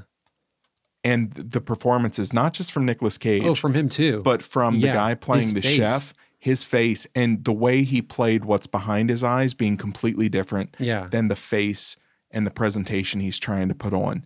That scene took that scene in Fight Club where he has the license and he tells the guy, You're going to go to veterinary school or I'm Uh-huh. going to come and kill you. Yeah. It took that scene and made it just profound. I teared up at that scene. That Yeah. was just such a here is this this seasoned veteran uh, essentially re-inspiring and reminding somebody that's that's sold out what they once wanted hmm and who they once were and just that moment was so powerful to me and and from that moment on Yeah. that movie was in my top 10 of the year it Mhm. was just this is this is a whole other level I think that's the moment it really won me over too, because that was shortly after like the Fight Club Yep. scene. So at that point, I was not quite sure the direction it was going, uh, and that really sold me on like, oh, this is this is the, what this movie is. And that's I thought fork in the hand. Oh, he's going to stab him. Oh, he's going to hit him. Oh, he's going to you know that was that was the last of my big. Mhm. Oh, this is where this movie is going. And then that scene completely flipped it. And he has one of those moments again, uh, you know, at, at the end where he just he speaks so quietly, but he he really cuts through to the heart of what's going on Yeah. uh, and and he really comes across as this character that that wasn't just great at what he used to do, but he he really has insight into Mhm. people. I just I love this movie. Yeah. I will 100% be watching this probably several times again this year. No. Yeah, I need to rewatch it. Yeah. It was really good. Mm-hmm. So highly recommend that one. Our final film is our CineTron pick from last week, which is Atlantics. Um, and Atlantics is a, a foreign film. Where was it? Is this Set in Senegal. Okay, from Yeah. Senegal. Uh, and it's essentially, um, trying to pull up the plot. There it is. A soon to be inaugurated futuristic tower looms over a suburb of Dakar. Ada, who's 17, is in love with, uh, how do you say his name? Suleiman? I, I, yeah, Salamine Solomon. Yeah. yeah. uh, a young construction worker, but she's been promised to another man. Uh, and then things not anticipated begin to happen. Uh, this has a, a slightly futuristic uh, kind of feel to it. It's also got a supernatural element to it uh, that, in in some ways, um, kind of hearkened to, for me, us and his house and Mm, some yeah. other things. Clint, what did you think of Atlantics? I had the same thought about his house. It like I feel like it could be almost a good partner movie, like if you had a double feature. Um, I I started this film and I wasn't sure how I was feeling about it. Like it, it was just it's very light on character in a way where it's it's in that way of a foreign film where it isn't giving you everything. It isn't handing you everything. In that way, it kind of reminds me like a film from the 70s or something like that, where it's it's just like they're not hand feeding you everything you need to know. It's more a kind of observational thing where Mhm. you're just a part of it. You're in the middle of it and you don't you're not given everything. And um so like you're you're not sure of all the characters at all. You're um you mean there's a lot layered in there about like like the social situations and like um just a lot about like religion and migration and so there's a lot of things layered in there but in a way where it's not telling you about it. It's just a part of these people's life. And then that's something i really enjoy about a foreign film like sometimes where it's just like you're it's very far removed from the hollywood mold where you are there's exposition giving you everything you need to know. And this you need to work a little harder. Um, I think there's things about it that didn't totally work for me. Like some, like I've at moments where I think I would have enjoyed a little bit more character, but I don't think that was the point of it. I think it was really just pointing, like painting a picture of these characters in this situation, in this um, place. And uh, I think it did a really good job of interweaving the subtle, um, subtle supernatural element Mhm. and I really enjoyed the the cinematography of it. It really there's this softness to it, and there's this airiness that really really makes you feel this coastal town living in and the lives they live. Um, overall, I really I, I did enjoy it. So yeah, what did you think of it? So this movie made me want to start a, a sister podcast, and I'm jumping between names either Cinevalium or Cinelithium. This movie, Clint, I appreciate everything you just said. I don't disagree Okay, with anything you just said. I would like to offer six words though. Not enough giant stone space gods. this, this, this is not this is our dividing line. I this is believe. this is what I I, I just I, I wanted to enjoy this movie. I I think this is where you and I always part ways. It's it's I can I can get into these indie movies if they have enough of a genre hook that that pulls me along narratively.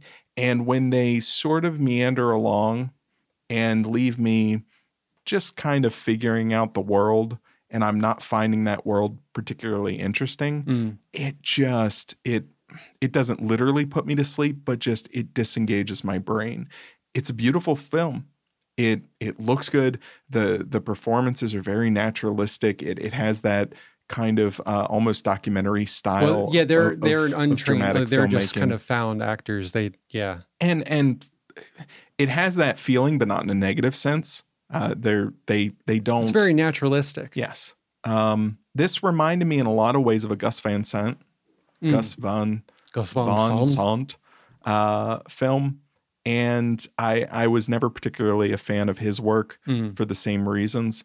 Uh, again, I I agree with you. I I see everything you're saying, but this movie was a, a complete chore for me, Mm. and it was one I stopped about a half an hour in because I thought I'm just not in the right mode for this. I'll I'll come back to it. And I came back to it and watched the whole thing, and just maybe it was the rough week, and maybe it's just one of those weeks where I I demand answers from the universe, and the universe didn't give me answers. So a movie that doesn't give me answers uh, frustrated me. Uh, and there was just little nitpicky things. I was so tired of those green lights. I was so uh, just the little green laser pointer lights.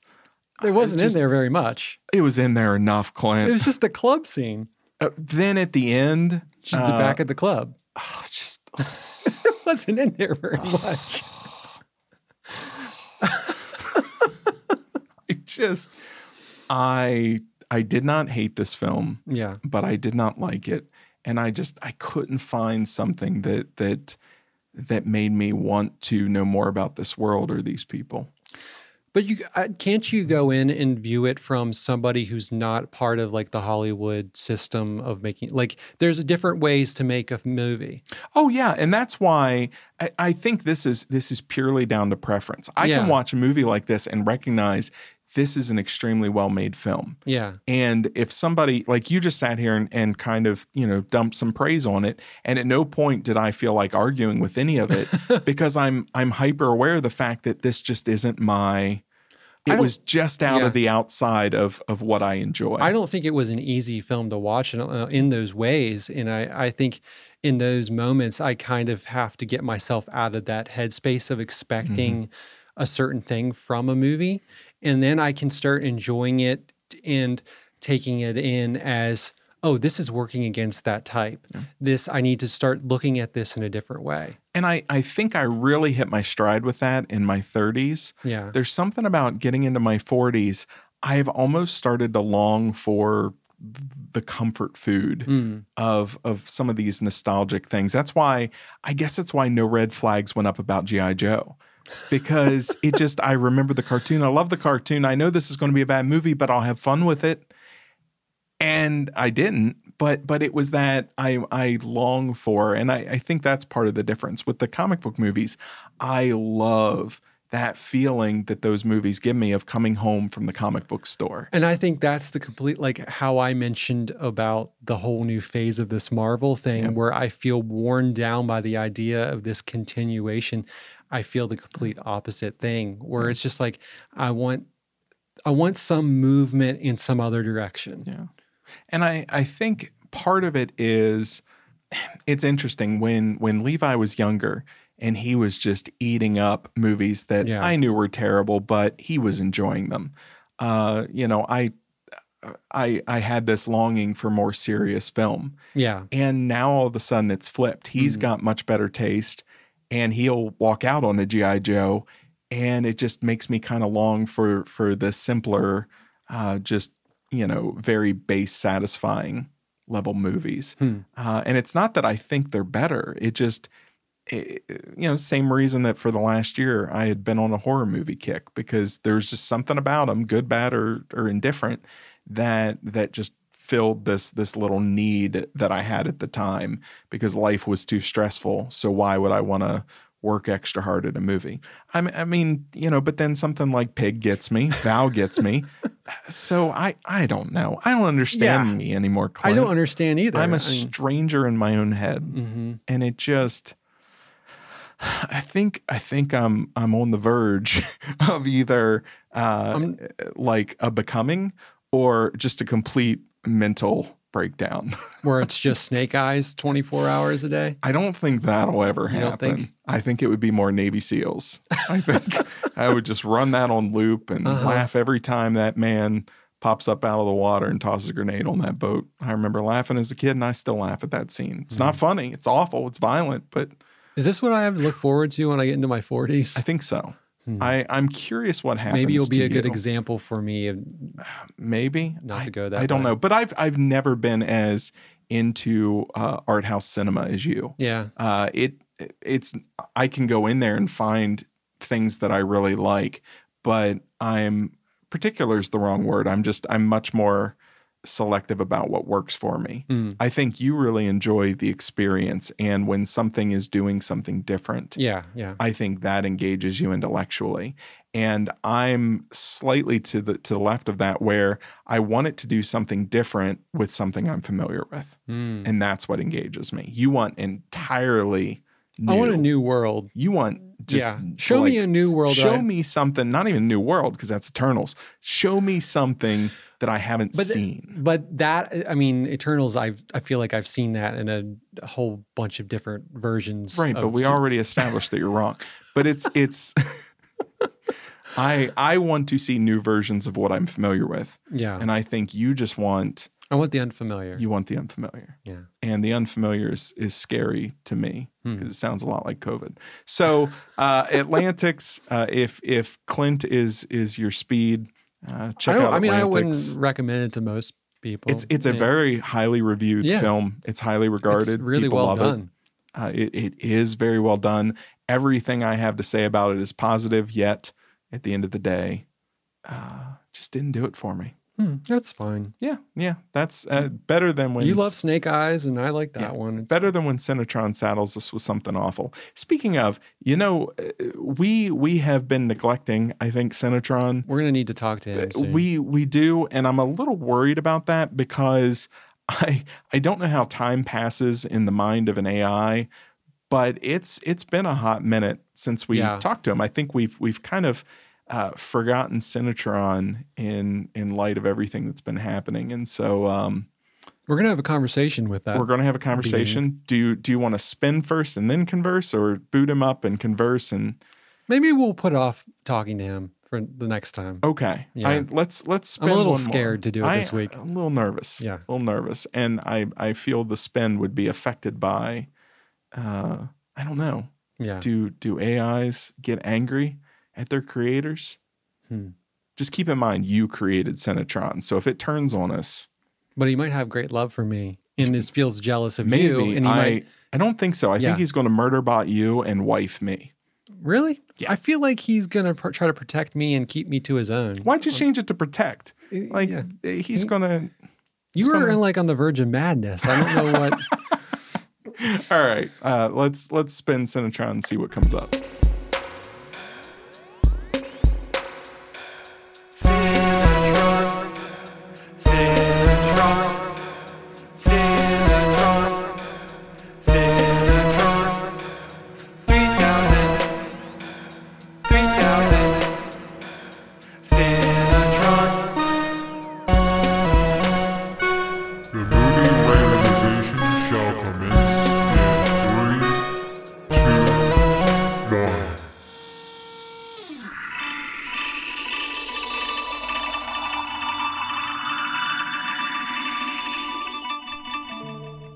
Have you seen this one?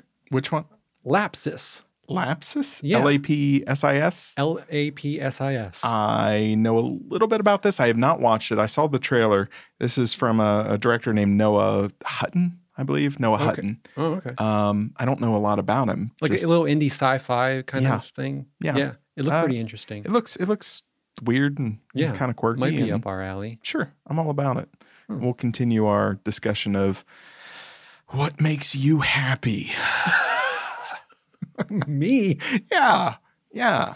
Just less and less, I find each week makes you happy, Clint. What do you mean? by Maybe that? I'm not the one that needs therapeutic intervention. Maybe it's I wasn't you. satisfied with Maybe Snake it's Eyes. you that that is the the I enjoyed all these movies except Snake Eyes. okay. I I enjoy Snake Eyes, so I don't have a leg to stand on here. But all right, well, this has been episode 35 of Cinebabble. You can find us at www.cinebabblecast.com. You can contact us on there. You can also find us on Clint's favorite app, Instagram. I'm nothing against and Instagram. Uh, I'm I'm pretty active on Instagram. Uh, I don't say much, but lots of uh, lots of movie art and just fun reminiscing about movies that are good, whether Clint likes them or not. And uh, it's just you know it's, Navy it's, SEALs. It's a good time. Lots of lots of good movie artwork. That seems to be what I what I started to to do with it Hmm. because there's only you know so many episodes of Cinebabble I can throw up an ad for. So it works out. well, that's good. Glad you're making friends I yeah and yeah. influencing people. making making listeners. Are you- Does it translate? Uh, it does. Okay. uh, in part. Yes. in part. Not everyone who likes us on Instagram comes here and listens. But That's I, what I want. I've got a, a scheme. I've I've- a Everybody on Instagram, please come listen to the Yes. podcast. It's a, this is one. backwards. This would be at the end of one of our longest podcasts, I believe. Is not the time to invite Eh, Instagram listeners to us. length. Oh, okay. Uh, but uh, yeah, I, I've I've got plans to to convert a few more of those followers to listeners. Also, this I, I I feel really gross saying this, but Okay. if you do enjoy the podcast, please like the podcast and write review a good the review. podcast. Like good, yeah, good five reviews stars. are great. If you don't like the podcast, don't waste your time Yeah, writing a review. just- Just, yeah. go somewhere else. Yeah, go, Go- listen to a podcast you like and, Yeah. and like something. Yeah, go go enjoy something. Yeah. Don't sit around and hate something.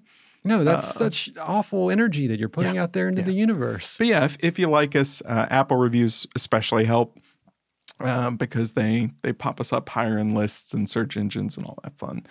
Um, but yeah, uh, You like us, I'll, I'll like you back in my mind. Just there you go. in my heart. There you go. There you go. I guess. I don't how- know. There's yeah. some weird people on Instagram. Not the people listening right now. They're all Those great. are the great people on Yeah. Instagram. We love you. There are some weird people on Instagram. I um like man explain man man wh- whoever the guy Men for men. men for men yeah, uh, I, I did explore a little further. It is indeed a men's a right men's rights group. oh man Not only is it a men's rights group, guess what the race of this men's right, rights group is? I mean white You're correct. yeah, it is. It is one of those we don't hate people. We're not racist, but are totally racist. Yeah. men's rights groups uh, that you know they turn the corner on sexism, so they might as well turn the corner on racism too. right just Um, do it all at once Yeah, uh, I did do a little exploring, and these guys are are fairly villainous as society goes. So you can rest assured that that one bad review is is essentially coming from the modern American equivalent of the neo Nazis. oh this mm, that's great company to keep Yeah, uh, great company. I don't, Yeah. I don't, you know, I don't need them at my door, so I'm not going to insult them. But you know, Mhm. awkward pause. anyway, cinebabblecast.com. This has been Cinebabble episode 35. Thank you as always for listening. Uh, bring your friends to Instagram. Bring your friends to the podcast. podcast mainly Having a good time here. good night. bye ken